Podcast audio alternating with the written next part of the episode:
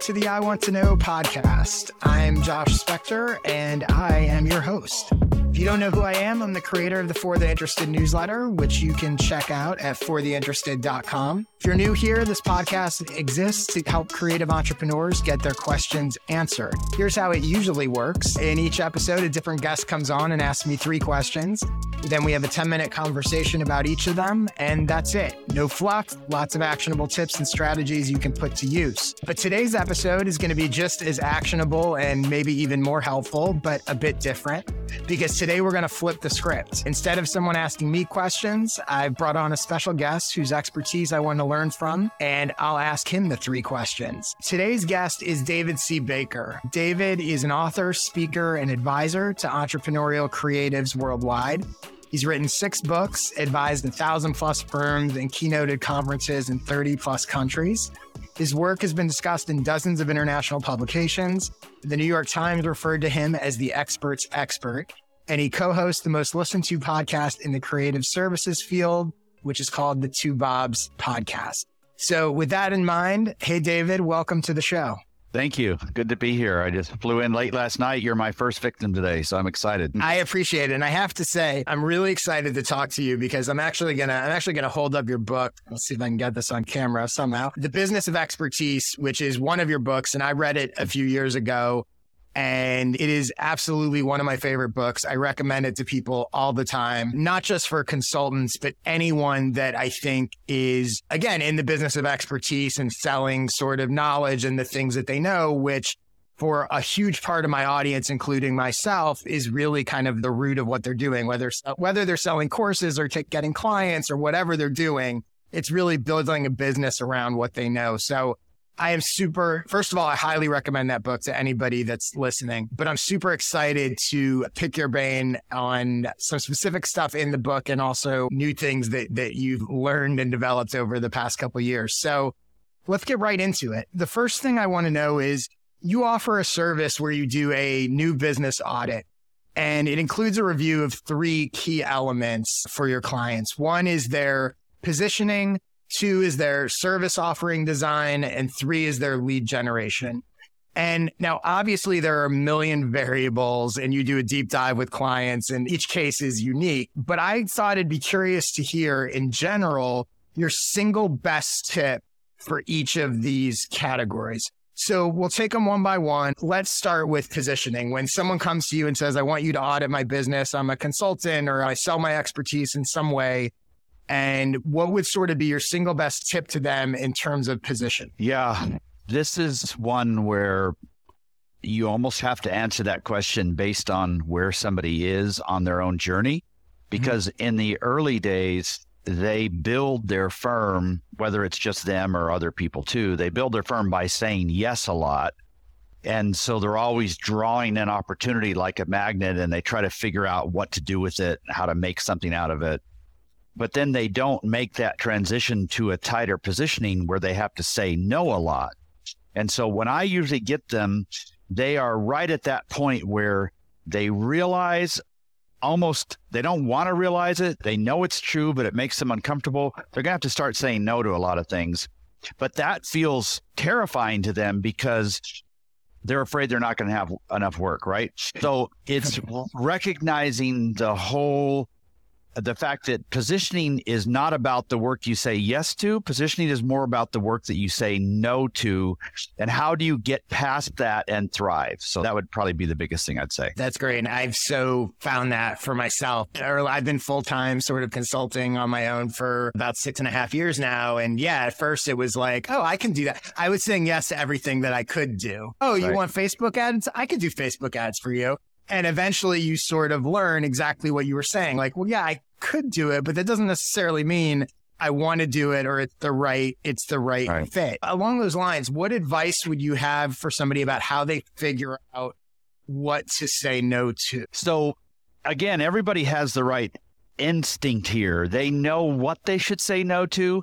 The reason they don't say no to it is because they don't have enough other opportunity lined up. They know the issue is not knowledge, the issue is the courage. And it's very hard to create enough courage unless you have something else you can say yes to. I find it very interesting. So there's one of these instincts we have as entrepreneurs that we can't say no to opportunity. It's almost like we have to stand in front of the mirror and practice our lips because we genetically can't say no.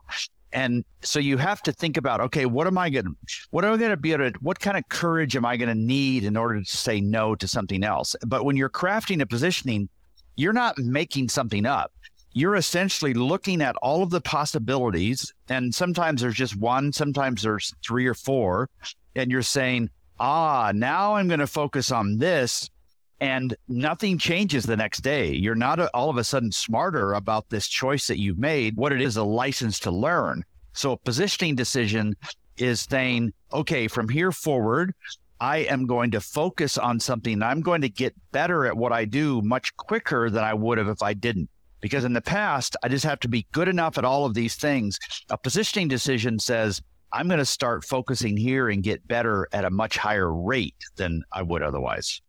Yeah, great. So let's go to the second thing you do in the new business audit. Let's talk about what would your single best tip be when it comes to service offering design? And maybe start by just explaining what you mean by service offering design for people who maybe aren't quite sure what that is. Sure. So that service offering design relates to what you do for these clients that are best fit clients from a positioning standpoint. So the positioning question answers who are your great clients? The service offering design question answers what are you going to do for them? So I would say there's, I'll give you the one tip, but I'll give you the three ways to think about service offering design. First is you need to have a fairly packaged way to start with clients. So when a prospect says, yeah, let's do this, you shouldn't have to think, oh, what do I do next? There should always be a regular way to start with a client. Second, and this is where the key, this is the one big tip I would give you is that whatever service offering design you offer to clients, whatever those choices are, most of your clients should use most of those services most of the time. So think of your service offering design menu, all the different four or five things you might do for them as more of a fixed price menu where they just go through it step by step. Every once in a while, somebody skips the middle course or something, but most of the time. Mm-hmm. So then your service offering design question should reach all the way back to positioning because you shouldn't even be taking on clients where you don't know what that decision path is going to look like. So the best tip there is construct your service offering design menu as a fixed price menu and not a buffet menu or a cheesecake factory menu where everybody's just choosing because then you're just an order taker rather than guiding the relationship. And along those lines, do you see that menu as something where the packages are uniquely different? So for example, one package is you get ABC service, the other packages you get DEF service, or is it package one is ABC, package two is ABC, DEF? Are you stacking or are they alternate options or does it matter?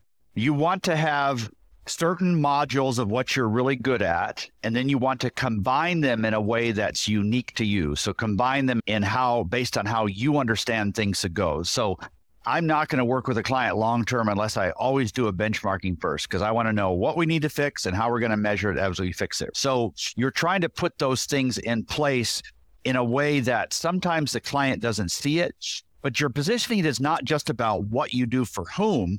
Your positioning is also about how you do it. And that's where the service offering design comes in. So you could have two almost identically positioned firms but the process of working with them should look very different. That's where the service offering mm-hmm. design comes in because you should have a perspective on how things should be solved and in what order, what goes next, and so on. So I think process is really important. Yeah. Great. So now, obviously, with all of this, none of it works if you don't have lead coming in. So the third piece of your audit is the lead generation piece. So let's talk about that a bit and what's your sort of best tip for lead generation? Yeah. So Gen starts by defining the target. So this is asking your teenage kid, what are the qualifications for somebody you might want to marry someday, right? Before they fall in love with that person. And so you have this very specific goal. So maybe that looks like, all right, they have to have used a firm like yours before or like mine before. They need to be big enough, but not too big. They need to start with strategy. They need to have had budget allocated, even if they won't tell me how much it is. There needs to be some impending thing that means this is important to them, some event or some merger or whatever it is. So you d- define what your ideal client is, okay, so that you're not talking yourself out of this. Then you want to be very public about that so public that imagine a prospect comes to your website and self select themselves either in or out of the running before they ever speak to you. They ought to be so specific about what you're looking for in a mm-hmm. client. And then you want to say, okay, based on all of this criteria, how many opportunities do I need in a year? And for a typical agency, they need to land a new client every two to three months if it's big enough that means they probably need to have three times that number of fantastic conversations. But whatever those lead gen choices are, they should flow from somebody who is viewed as an expert. Experts don't pick up the call the phone and cold call people normally. Every once in a while they might mm-hmm. do that. They don't send an employee out on the street with a sandwich board side on. They are very much like your regular emails are not they don't come across as selling, Josh selling yeah. people. They're more like, here's something useful for you. And by the way, if you need more help, I'm sure you figured out that you could call me. That's mm-hmm. more the that's more the feel of lead gen. So it's a long, slow, glorious play where you feel like you're helping all of these prospects, most of whom will never hire you, and you're totally fine with that. Yeah, it's so interesting that you use my newsletter as an example. First of all, thank you for that. That's exactly how it has worked for me, right? My newsletter is the engine of my entire business. All my clients basically come through my newsletter or word of mouth from other clients who had come through the newsletter. And yet I hardly ever mention my services. I hardly ever, the newsletter is not really, I'm not pitching my stuff all the time in, in the newsletter and it does exactly what you said. It generates leads. But the other thing that's really interesting is I've noticed from very early on that a client who reads my newsletter becomes a way better client than someone oh, who maybe oh, yeah. hadn't read my newsletter. It becomes this filter because they get from reading my newsletter what I'm about, how I think about things, and we're way more likely to match than somebody who really didn't read my newsletter, but somebody recommended me to them and said, Oh, go call Josh. And that can work as well. But it is interesting. I've noticed it's such a, it's, it works not only as lead generation, but a fantastic filter oh, uh, yeah, for who's going to be a good client and not. And I'm sure you find the same with your podcast and your books and everything else. There's one more thing about lead generation that I'd love if you could just talk about quickly. In your book, you talk about from the beginning, sort of identifying is the market big enough or right sized for you? And I right. think you used a combination of numbers. Could you just talk a little about that, how you think about market size or how people can sure. analyze that? Yeah, because so you're going through this positioning exercise and you land on something that feels right.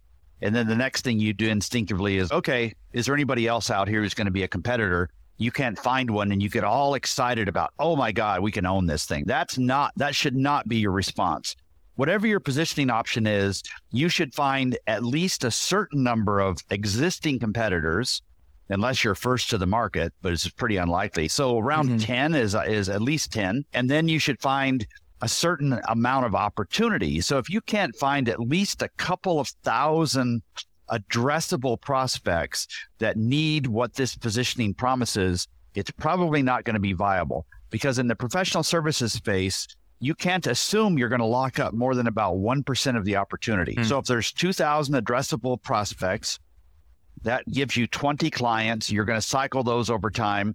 You might want to reach up to a higher 10,000 prospects and you could have more than 10 competitors, but 10 competitors, 10,000 prospects, it's a beautiful picture right there. Yeah. That's great. Cool. So let's get to the second question, even though I know I've asked you several already, but the second question I want to ask you so, in your book, The Business of Expertise, you talk about all the ways in which consultants or service providers devalue their own work and offers.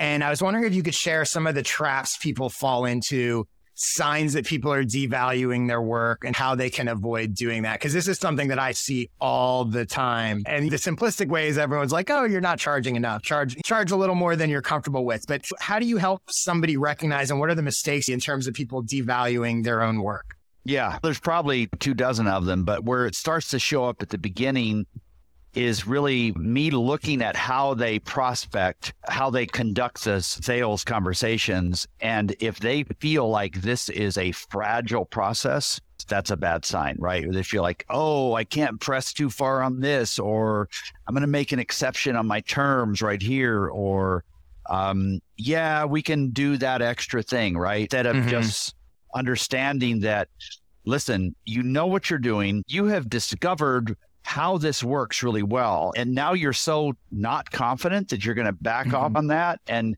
that's not only good, it's not good for you, it's not good for them because you know what it takes to do great work. So it's that not monitoring scope creep, just giving on, oh, can you make this presentation again because this person couldn't be here? Or there's just, it's death by a thousand cuts. It's usually not one mm-hmm. big thing. It's just this sense that oh, this is fragile. If I do, this is going to go away. That's what I see first and most often. Yeah. And so much of that, I think, is rooted in confidence or lack of confidence and insecurity. So, what would you say to somebody, you know, because lots of people struggle with that, right? Whether it's imposter syndrome or insecurity about their own thing. I think it's problematic in anything that anyone does, but it's especially problematic when people are coming to you to be an expert and your insecurity is undercutting your own positioning or you're you need them they want someone who's bringing confidence and expertise to the table. And if your insecurity is undercutting all that how do people overcome that sort of insecurity or lack of confidence?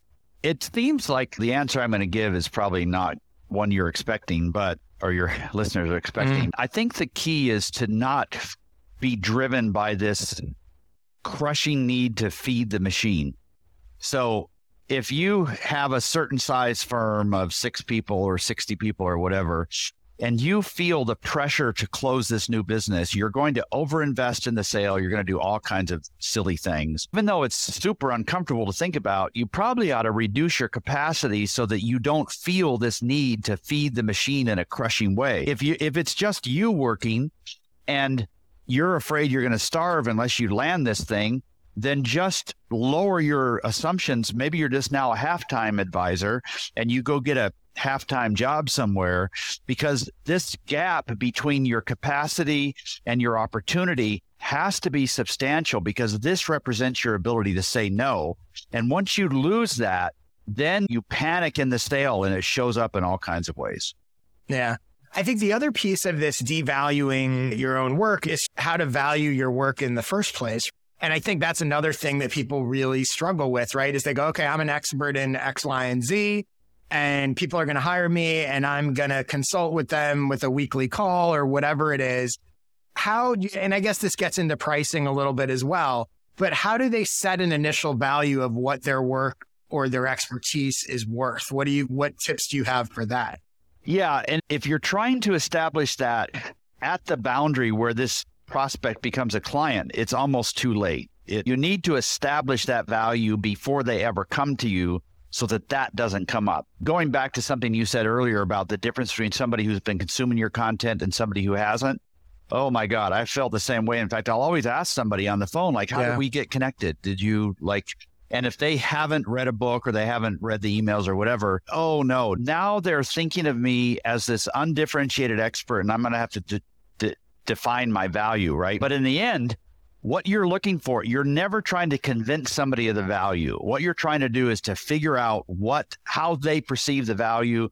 You're never afraid of the truth, and if you're not afraid of the truth, the sooner you hear it the better. And if there's any confusion or hesitancy on their part, bam, get out of there and just don't even don't try to convince them of that. Yeah. And I think also along those lines, that's where also whether it's a newsletter or podcast or videos or content or speaking or whatever it is, I think the getting to a place where the difference between I want to hire a consultant or I want to hire a web designer versus I want to hire you shifts the whole perce- that whole perception of value. If you can differentiate yourself through a variety of other things so that they're you're not just another web designer or whatever it is, right? I talk to people right. all the time and look at their websites and look at their stuff. And I'm like, I see so often people talking about and how good their work is. But like to me, like that's a baseline. right? You're not the, if you're a web designer, let's say, or a consultant, you're not the only good consultant out there. Right, right. Really, it's not a question of convincing people you're good. It's a question of giving them a reason to choose you as opposed to all the other options mm. that are good. And right? they should, and I think they should yeah, see that. They should see that in your materials. Should they? They should feel almost uncomfortable. Oh my God, they, this yep. person has a camera in my office. And then if it if there's a conversation, and there probably should only be one or two, that's enough to figure this out. They ought to feel so understood because you have seen this so many times, right? That's what mm-hmm. positioning delivers to you. Positioning delivers to you a focus. Focus delivers pattern matching. And that pattern matching communicates value to the prospect because they realize, oh my God, this person really gets me. They understand my world. Yeah, great. Yeah. So the third question I want to ask you is actually a hypothetical scenario that I'm curious to get your advice on. So let's say hypothetically, I'm a social media consultant. I have a few clients. Some are sort of one off projects, some are recurring, maybe monthly retainer stuff. I'm doing okay. My business is okay, but I'm not killing, not exactly killing it. I'm doing a variety of different types of stuff. So I'm doing some social media strategy. I'm doing some day to day social media management. I'm doing some Facebook ads. Overall, I feel like things are okay, but they could be going better and but I'm really not sure what to do or what to stop doing. So what would you suggest I do over the course of the next couple months? Like where do I start? How do I look at where I'm at and try to figure out a plan to move forward to to improve my situation? Yeah. So the answer ultimately is going to be tighter positioning, but how do mm-hmm. you arrive at that decision? And this is where it can be really, don't treat this as a nasty thing to do. It's really fun. It's really fun. Mm-hmm. Think of it that way. What I would do is I would go to some big whiteboard or whatever, and I would write down all the clients I've worked with over the last few years and then chart the degree to which I made money. I really moved the needle on behalf of the client and then if you want to add a third one, I really enjoyed the work, right? Then do that one day. The next day, come back and say, what's the pattern here? Oh, if I have a client that has a broad presence acro- across four or five social media channels, I really move the needle. Or, you know what? I'm amazing in Facebook. So you make this decision where you narrow down your impact so that you have more and more of those I made a difference. I made money. I enjoyed the client relationship. That becomes more of a public funneling. You can still accept work outside of that, but publicly you're looking for this. So you're just saying, listen, I, I could work for anybody, but if I'm really going to move the needle, and be profitable, I need to do this. So you just start to look for those patterns because your positioning is going to emerge from something you've already mm-hmm. been doing. And think of it in two categories. So think of it as what you're doing or who you're doing it for tight positioning answers both of those questions together. Now, and one can be very narrow. So you could do lots of, you could do only a very specific thing for lots of different clients, or you could do lots of whatever a client needs, but only for very specific clients. So you tie those things together and figure out where the pattern is, where something emerges as more effective in your work. That's great. I think that's really, really helpful. Once someone does that, so they do that thinking through and they go, okay, here's really where I want to go. I'm at here doing all these different things. I want to narrow down. This is where I want to go. What is then the next step? Is it, do they change sort of their messaging, like little things, their bio, their website? Do they start focusing all the messaging on that narrower niche? Do they start only creating content about that narrower niche? Like, how do they go from, okay, I know this is where I want to go, but I'm kind of known for these different things to different people and whatever. What are those sort of first steps to, do they stop talking about the other stuff? Do they stop taking clients that don't fit that narrow thing? What does that sort of evolution look like to get there? Yeah. So it has to be public, first of all. So this positioning is just nonsense work unless you're going to be mm-hmm. public about it, right? But what then what happens when you become public about it? If you have enough clients that are going to fit the new positioning and the ones who don't aren't going to really care that much, then just rebrand publicly. And now this becomes your entire focus for the work that you look for, not the work that you accept. So you can still accept things out there. You're just not going to tell anybody about it, right? Mm-hmm. But if the new positioning is a little bit riskier and narrower, and you only have two or three clients who really fit the new thing, then just create a sub brand, like a different website, not a different corporation or anything, separate sub brand. But you don't want two marketing plans. So in most cases, nobody's had a marketing plan at all. They've just let right. come right. across. So we only want to create one marketing plan. We have this generalist firm with that you've been doing okay for all these years anyway. That's going to continue. All this work will still get referred to you. But now our new marketing plan is going to be focused just on this. And you can still accept stuff for a while. Usually it lasts mm-hmm. for about a year and a half. But eventually you're going to see the distinction between the work you do that is regular and based in deep expertise. And you're going to see how much more satisfying that is. And this work over here, you're going to say, oh, like I'm going to have to say no to this right now. You would have said yes to it a year and a half ago because it was money. Now you're thinking, man, I've tasted the difference between just doing good work and doing amazing work and i only want to do amazing work anymore. Yeah. Have you ever i'm curious if you if you have any experience with this or what you would say. Let's say there's somebody who they're providing a b and c service to a client on an ongoing basis. They've decided they want to shift and they really only want to do a anymore just in general right? They don't want to do b and c anymore um, but they like working with this client. It's been good, et cetera, et cetera. Do you have any tips or advice of do they go to that client and say, Hey, I'm shifting away from doing B and C. I'd love to keep doing A for you, but can we sort of restructure that? Any thoughts on how to approach that conversation or if they should? I think they absolutely should approach it. And I think the way you suggest the way it would unfold would be exactly right. Mm-hmm. Experts are not afraid of somebody else dancing with whoever they brought to the party. So you it can work really well. Maybe the client needs to build that internal capability and you help them do that. Or maybe you just refer them to somebody else who's really good. I think experts are very comfortable being choosy about the stuff they do and then not just saying no, but actually helping the client find the right solution with hmm. somebody mm. else. Yeah, absolutely. Com- In fact, if I like to do this when I'm having a call with a prospect where they're obviously thinking about hiring me. And at some point, they'll call, say, who else are you thinking of? Like, what, mm-hmm. who else are mm-hmm. you talking to? That tells me where I am in this pantheon. But also, if they don't know of anybody else to speak with and I'm not positive that it's a fit to work with me, then I'll say, Hey, you really ought to talk with such and such, right? Or I may give them two other names and say, I want to make sure it's a fit they'll often come back to me. But if they find a fit somewhere else, then it's a win win for everybody.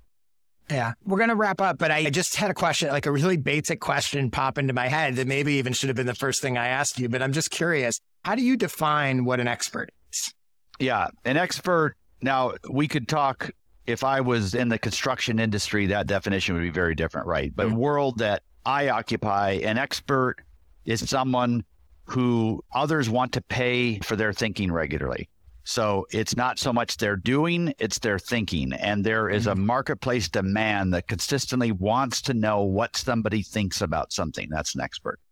That's great. David, thank you so much for coming on here. This was awesome. I'm sure people are going to love it. Tell people where they can get more of you, where they can connect with you, all of that kind of stuff. Where should they go? Sure. So probably the weekly email would probably be the place to start. It's free at davidcbaker.com. Great. Thanks for having uh, me. Yeah, no, absolutely. For me, again, my newsletter for theinterested.com slash subscribe. I do a series of workshops called skill sessions. You can check those out at joshspector.com slash sessions. If you'd like to hire me, I do coaching and consulting, joshspector.com slash consulting. I'm on Twitter all the time at jspector. And if you would like to come on the show and ask me three questions, go to joshspector.com slash questions to submit them. Thanks everyone for listening. David, thank you again. I will see everyone next week. Have a great week. Thank you.